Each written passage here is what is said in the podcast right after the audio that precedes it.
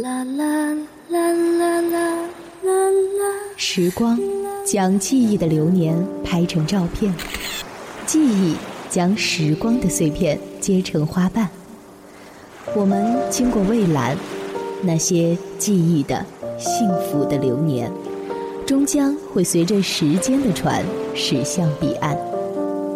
纯色忧伤网络电台，彼岸流年，体会成长，温暖相伴。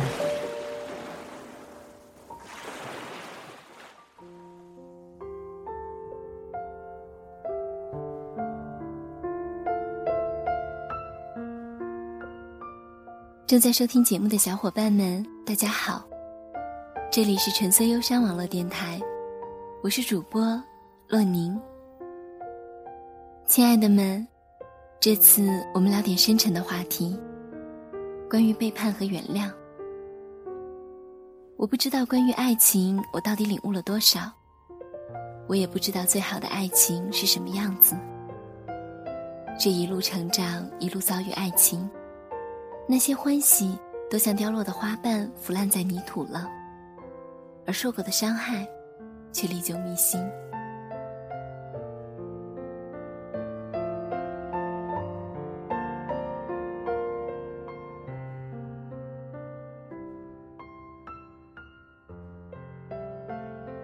我们遇到一个人，要怎么才能判断他是不是合适的人？就算是合适的人，我们怎么知道这个人能不能抵挡得住这个世界各种新奇美丽的诱惑？他们对我们的爱是否足够强大的，能支撑起我们想要的未来？年少的时候，我是掷地有声的倔强女子，我最不能忍受的不是背叛，而是欺骗。可当我真正直面背叛时，却又宁可对方联合全世界一起欺瞒我，让我做一只把头埋进沙漠的鸵鸟。我宁可不看，宁可不闻，宁可不知。当爱情来临的时候，我们有没有做好准备？随后旋踵而至的，也许还有伤害、欺骗、背叛、决裂。如果种瓜不得瓜怎么办？如果求人不得人怎么办？你有没有试过深更半夜突然接到闺蜜的电话，她在电话那头哭到声嘶力竭，说不出一句完整的话。当她平复下来，告诉你之所以哭成这样，是因为男朋友喜欢别人了。你有没有试过昔日一向洒脱的好友性情突变，某天拿起锋利的刀片朝自己的手腕割下去，虽然没有死掉，可是从此笑容再也不清纯了。请不要对我说他们太想不开，人都有年轻的时候。对于年轻的生命，背叛这个词语显然是不能承受之重。我永远不能理解一个人理直气壮地说出其实没有不花心的人，起码我有胆量把自己的行为付出实施这样的话。年轻的时候，我也曾经以为爱永远有理由背叛全世界。当我长大了才明白，爱不能使所有的事情变得合理。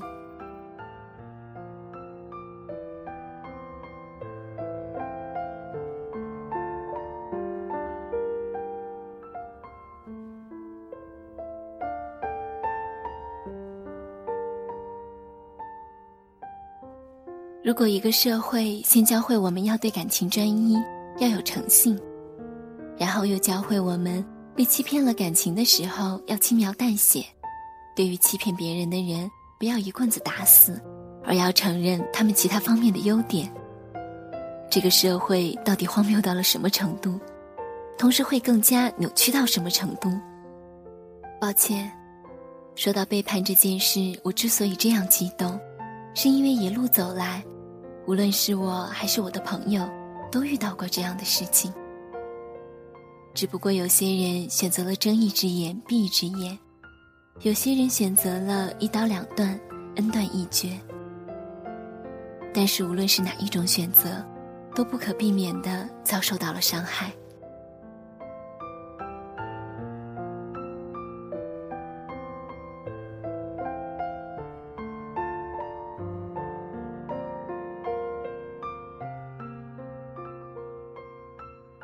有时候我也会想，身边有一个人，为什么还会对其他的人动心？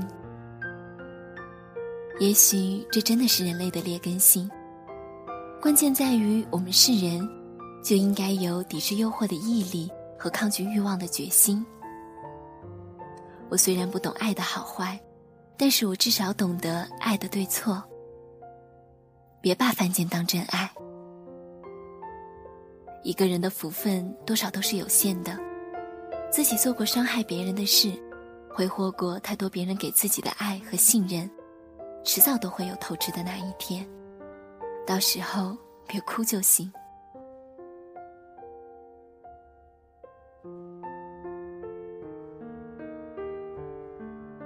深海里的星星中写到的三个男生都是我的心头大爱，可是如果真的要我选择与其中一个在一起，毫无疑问是许志军，只因为他说的一句话：我爱你，并不仅仅因为我要跟你在一起，我爱你，就代表我承诺永远不会伤害你。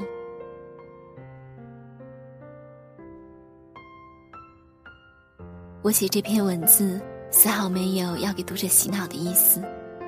这只是我的观点，你若赞同，我会高兴；你若嗤之以鼻，我也没有损失。只是不同价值观的交锋罢了，谁也说不清楚对错。至于原谅与否，我想我是不会的。原谅一词非常高贵，我想我不会轻易亵渎它。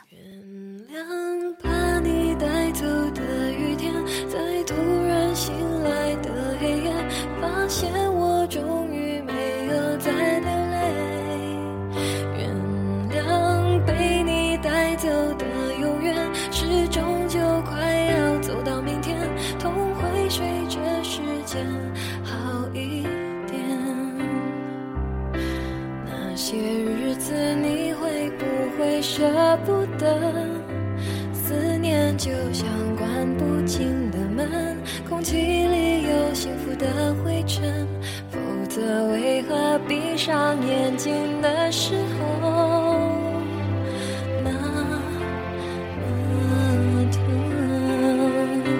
谁都别说让我一个人躲一躲，你的承诺我竟反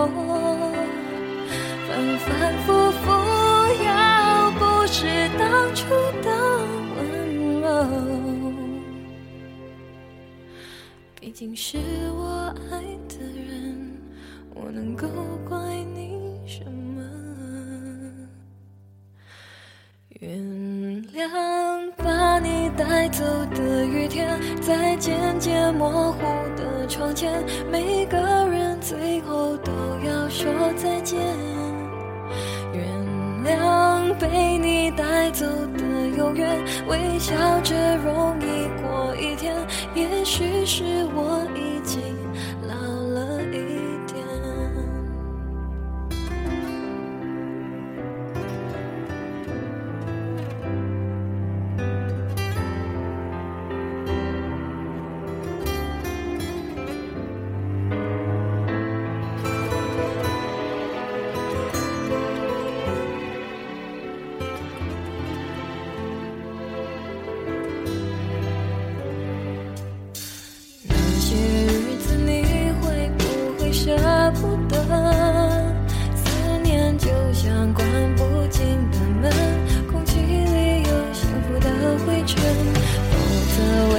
闭上眼睛的时候，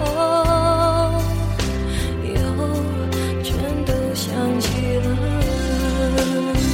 谁都别说，让我一个人躲一躲。你的承诺，我竟然没怀疑过。反反复复，要不是当初。